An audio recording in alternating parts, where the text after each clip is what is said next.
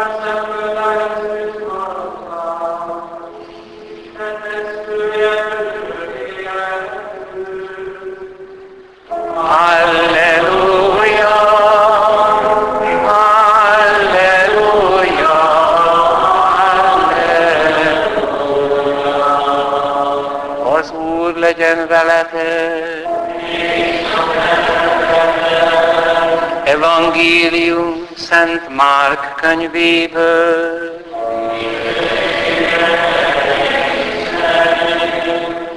Abban az időben Jézus visszatért Kafarnaumba. Mihelyt elterjedt a híre, hogy otthon van, annyian jöttek össze, hogy még az ajtó előtt téren sem fértek el, ő pedig hirdette nekik az igét. Közben odahoztak hozzá egy bénát, négyen vitték. Mivel a tömegtől nem fértek a közelébe, kibontották fölötte a tetőt, ahol volt, és a nyíláson át leengedték a hordágyot, amelyen a béna feküdt. Jézus pedig látva hitüket így szólt a bénához, Fiam, bocsánatot nyertek bűneid. Ült ott néhány írástudó is. Ezek így gondolkodtak szívükben, hogy beszélhet ez így? Káromkodik. Kibocsáthatja meg a bűnt, mint egyedül az Isten. Jézus azon észrevette, hogy magukba ilyeneket gondolnak, és így szólt hozzájuk. Miért gondoljátok ezt szívetekben? Mi könnyebb? Azt mondani a bénának bűneit bocsánatot nyernek, vagy azt mondani, kelj fel, fogd ágyadat és jár. Tudjátok meg tehát, hogy az ember fiának van hatalma a földön a bűnök megbocsátására, ezzel odafordult a bénához, mondom neked, kelj föl, fogd ágyadat és menj haza. Az fölkelt, fölvette ágyát, és mindannyiuk szeme láttára eltávozott.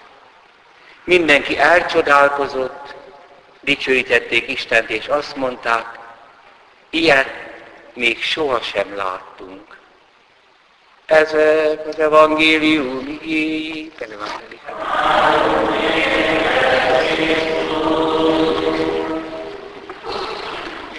Krisztusban szeretett testvéreim,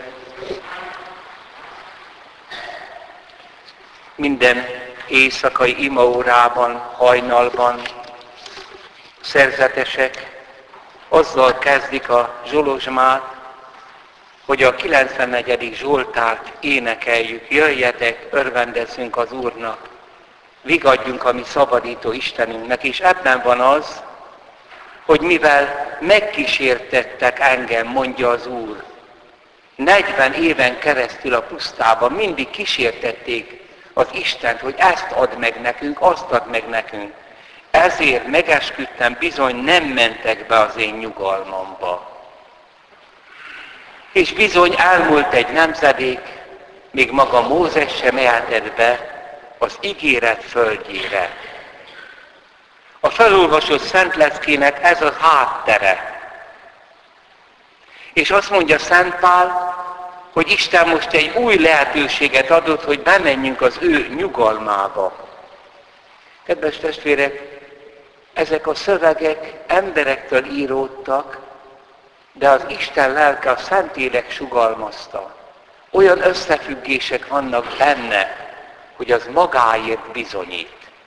Tulajdonképpen ezzel az egész Szentírást össze lehet foglalni, hogy bemenni Isten nyugalmába. Ebben össze lehet foglalni az egész emberi történelmet, meg a mi életünket is.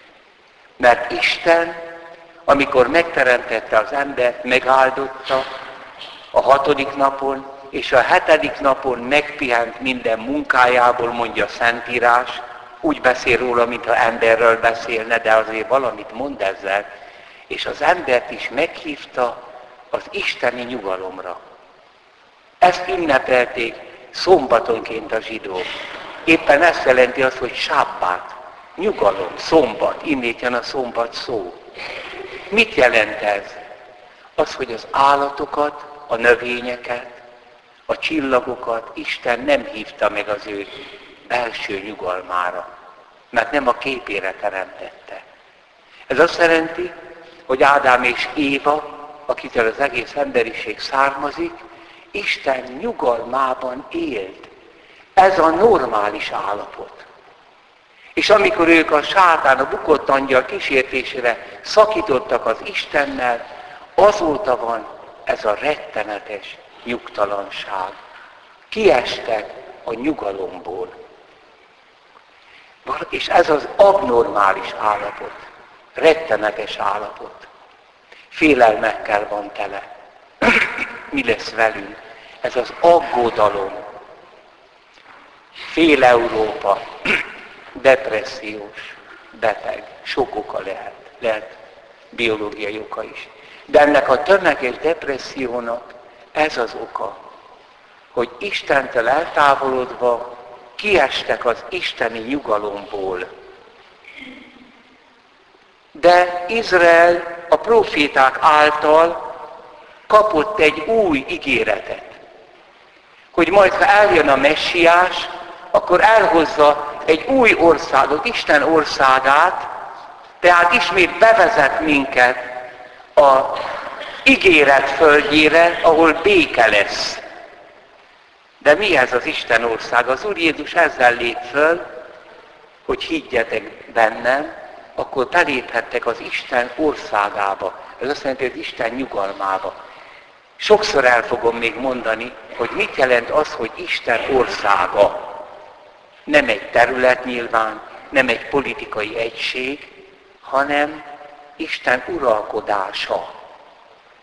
Ez azt, a, azt jelenti, hogy például nézem a parasztember vetését. Akkor nem arról van szó most, hogy a területet nézem, a vetést, hanem ahogyan vet. Tehát rosszul van lefordítva. Nem Isten ország, országa, hanem Isten országlása, uralkodása. Isten pedig nem úgy uralkodik, mint egy kényúr, hanem úgy, hogy szeret, és abszolút mély kapcsolatban van az emberrel. Jézus maga az Isten országa. Mert benne az Atya Isten minden pillanatban Atya Isten lehet. Hiába ott alszik a betlehemi jászolban. Vagy édesanyja megszoktatja, vagy később kisgyerekként tanul járni, beszélni, az ő, az ő énje, az mindig az atyával együtt van. És ezt hozta el nekünk. Kerességekor erre indította a lélek, hogy fiam, menjél, nyisd meg nekik ezt a belső világot, hogy ők is belépjenek az Isten országába, és ha hisznek, kiárad a szívükbe a Szentlélek, és ő felettük is hangzik, hogy ez az én szeretett fiam. Testvéreim, Jézussá alakulni, belépni az ő egziszten világába, ez a kereszténység. És akkor be is lépünk Isten nyugalmába. És azt mondja Szent Pálapostól, hogy a Jézus Krisztusban hívők azok lépnek be az Isten nyugalmába, az igazi sábbátba. Ezért Jézus többször ütközik a farizeusokkal, írástudókkal. Az zsidó vallás lényeg ez a sábbát. Tehát szombaton nem szabad mozogni, nem szabad dolgozni. Az ortodox zsidó. És tessék, ez azért ebben van ám érték. Az Úr Jézus ezt nem betette el, csak megálltak ennél a külsőségnél. És ő be akarta ezt teljesíteni. Sokszor elmondtam, hogy amikor Strasbourgba értem, ott egy felmérést készítettek a vállásokról.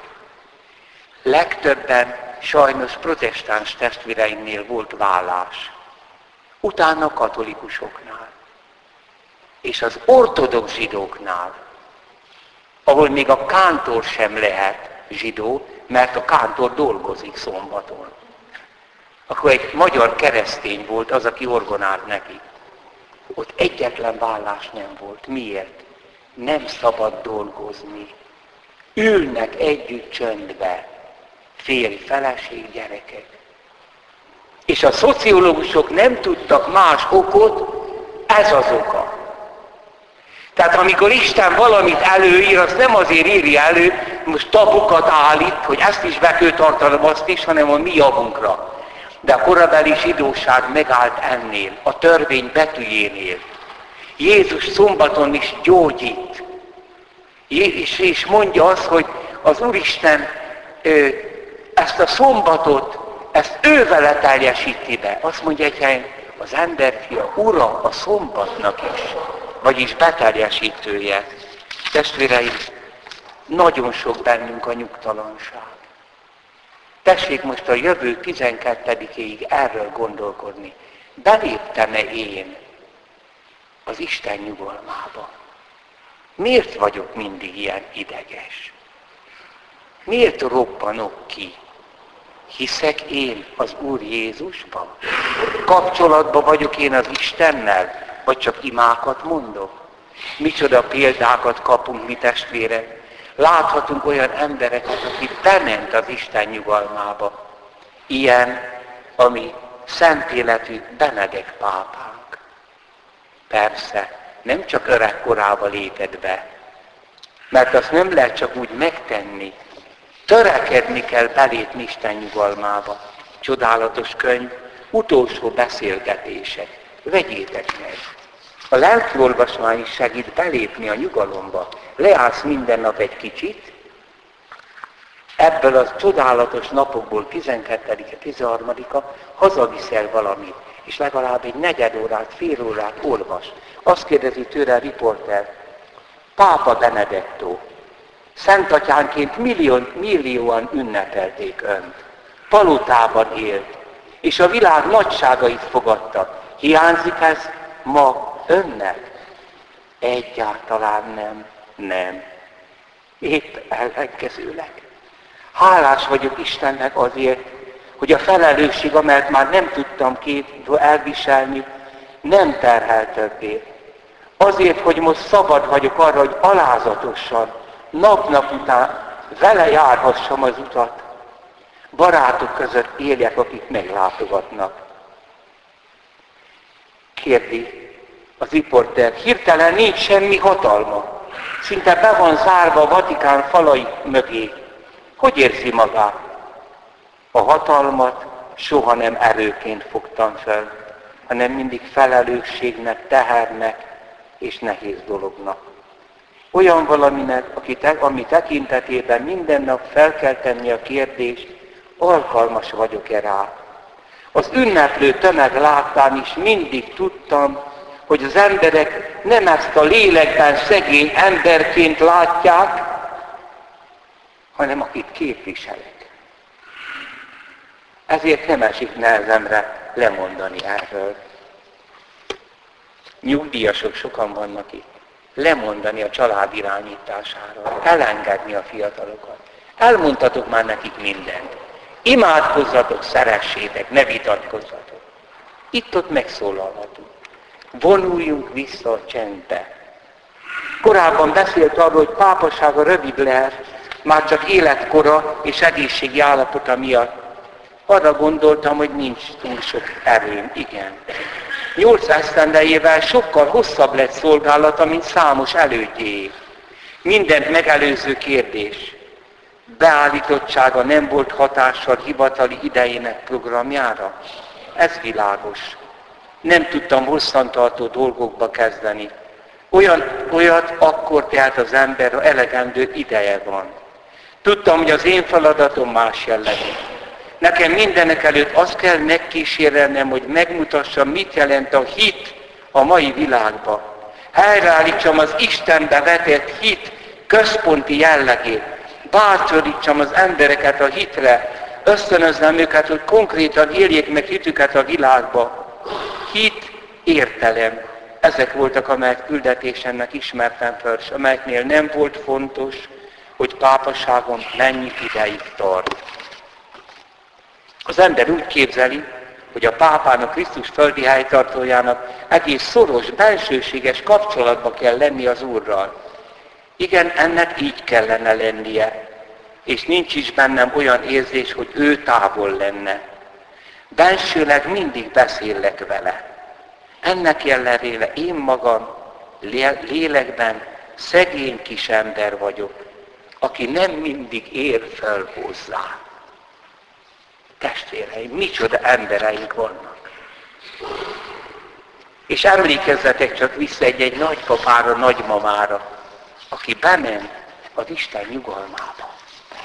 Ez jelenti ám nagy szombat, amikor nincs mise, csönd van, az Úr sírjánál időzünk. És ezt a kereszténységnek át kell örökölni az ószövetségi zsidóságtól.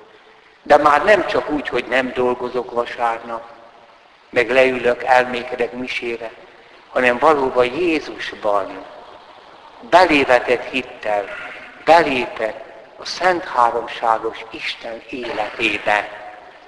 Kimondom az utolsó szót. Istenem, mindenem a tiéd. Eljövendő életemet, halálomat, agonizálásomat, a meghalást, az örök életet rád bízom, én többet semmivel nem kell, hogy törődjek úgy, hogy tönkre menjek. Ráérek törődni másokkal. Amen. Most az Úrhoz fordulva könyörögjünk, bizalommal Urunkhoz, Istenünkhöz.